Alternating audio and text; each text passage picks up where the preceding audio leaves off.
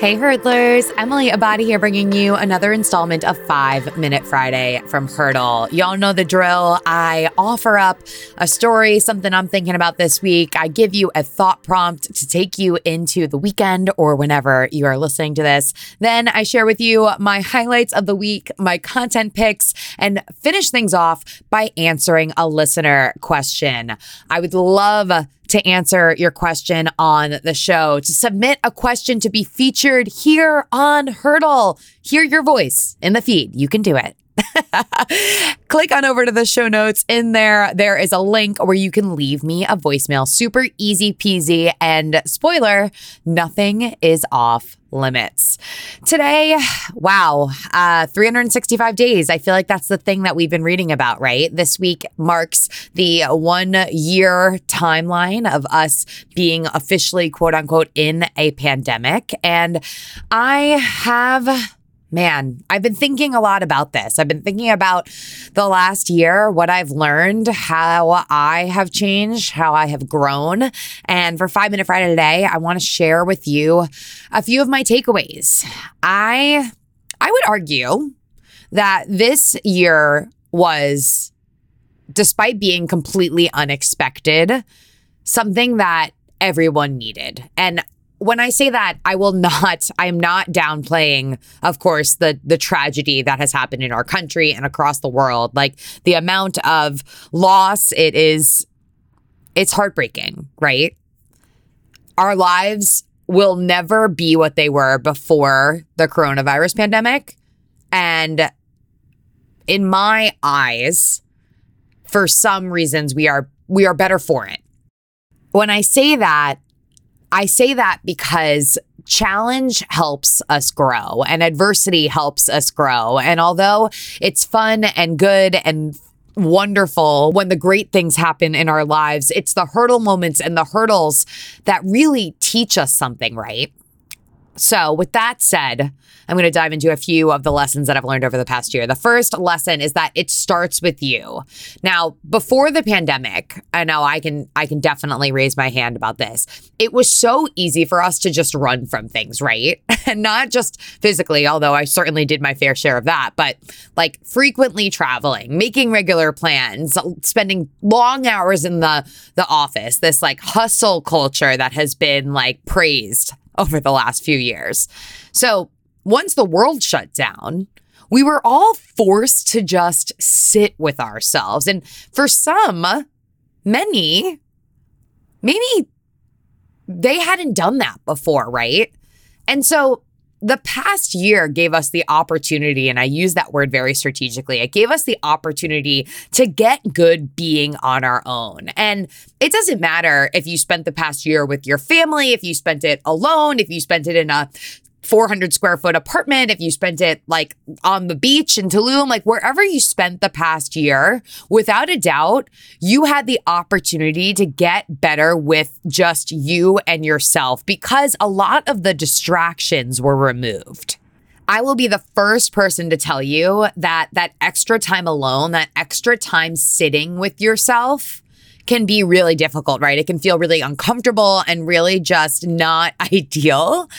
But again, with this lesson, that it starts with you. You have to get good at being you on your own as you are, or working on who it is that you are, before you can truly show up for other people in the greatest, most beautiful capacity. So I encourage you. I know so many of us have put in this work over the past year, but keep doing it. Don't let the lessons and the progress and the things that you have done over the past year that have empowered you to be a better you go by the wayside once we kind of get back into the quote unquote normal or more normal swing of things. The next lesson kindness first. Oh my goodness. we were all going through the same thing. So it was easy to understand that the people that we may be interacting with on a Zoom call could be dealing with an insurmountable amount of anxiety, right? this year, kindness became super important currency for a lot of people who may not have prioritized it before. For me, doing good, being kind, two of my biggest values, two things that are super important to me, living my life with the understanding that I don't necessarily know what is going on with other people, even though in the last year, again, I may have understood it a little bit better. But I will say this this year, it felt like we all received this kindness a little bit more regularly. We doled it out to each other a little bit more freely. And I would encourage you to continue doing that going forward. My next lesson you've got to be flexible. Wonderful things come from the pivot. And I'm sure that you can relate. Last March, I was frightened. I've talked about this on the show before, but I went through a phase where I felt a little bit paralyzed by the fact that I had rarely recorded an episode of Hurdle remotely going in to March 2020. And so to have to learn a new skill, to figure out how to make this product from home, to figure out how to make this as easy as possible for my guests, to just make this all happen, I was frightened, but I learned in this process the importance of flexibility. We have to trust that whatever life steers us away from, whatever is not happening in our lives, life is happening for us, not to us. So even though, you know, things might not be playing out as we had hoped, that doesn't mean that something good can't be coming down the pipe. That's exactly what I talked about in last week's episode of Five Minute Friday. And the last lesson I want to share with you today the most important things in life, they're not things. You know, a highlight for me was really to get more time with my family. And I say that in a way that I wasn't getting to physically spend much time with them, but I started, I think from I think from March until like who knows, maybe August, there wasn't a day that went by that I didn't speak to both of my parents. When I think about pre-pandemic life, like that was certainly not a sentence in my vocabulary. And what was really special was because we were all hanging out at home for the most part, we were on FaceTime and we were connecting and we were having conversations that we hadn't had in a long time and just getting to really embrace this time with each other. And in a life where oftentimes, you know, we're chasing deals or money or a certain job title or what have you, like all of those things, they come and go. But your relationships, those, the right ones, they are with you for a lifetime. So value these relationships, value your values, value the intangible things that bring joy to your life because those are the things that really matter.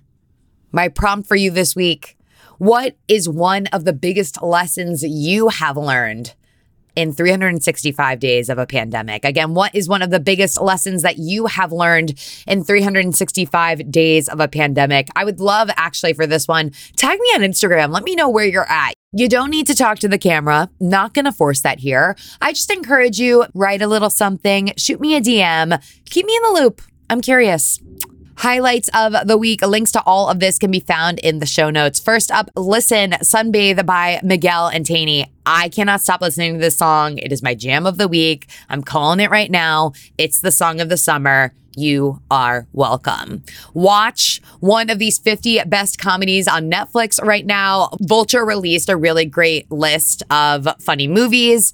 I just created your to do list for this weekend. You are welcome. On that to do list, you can add another one of my highlights for the week, which is the Biggie documentary, Biggie, I Got a Story to Tell. I checked that out last weekend with a friend of mine. I definitely didn't know a lot of the history behind Notorious B.I.G. I also didn't even know where his name came from. So I found that one super interesting.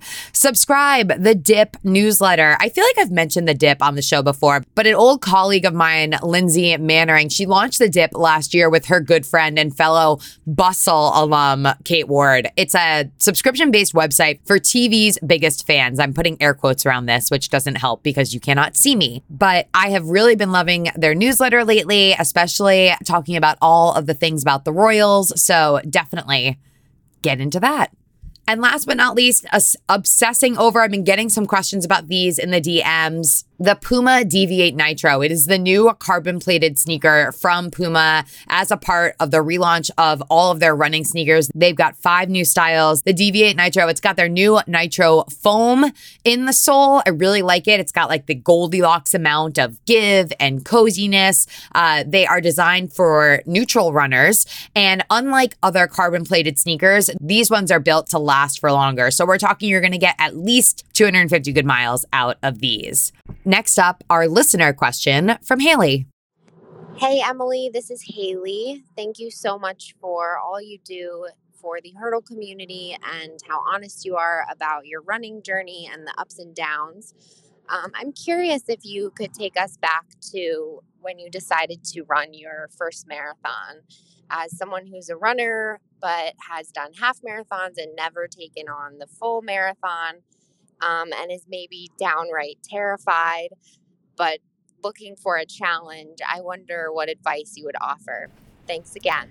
Ooh, good, good one here, Hey. I would say that my biggest piece of advice for aspiring marathoners is just to believe in yourself that you are capable. You know, before my first marathon, I certainly never thought that I would be able to run a full. And I think it's one of those things that that's what the training program is for, right? That's what the training plan does for you. It helps you get to a point where you believe in yourself, that you can start to visualize yourself going beyond that half marathon at 13.1 miles and going longer, staying in it for longer. So, Believe that you can do it, piece of advice number two. And of course, follow a smart training plan. So, if you aspire to run a marathon, the last thing that you should be doing is just waking up one morning, rolling out of bed, and aiming to go out there and run 26.2 miles. Instead, follow a smart training program. Talk to an expert, perhaps a run coach or a trainer that can help guide you through your process, giving you a suggestion of how to level up. Of course, there are tons of different great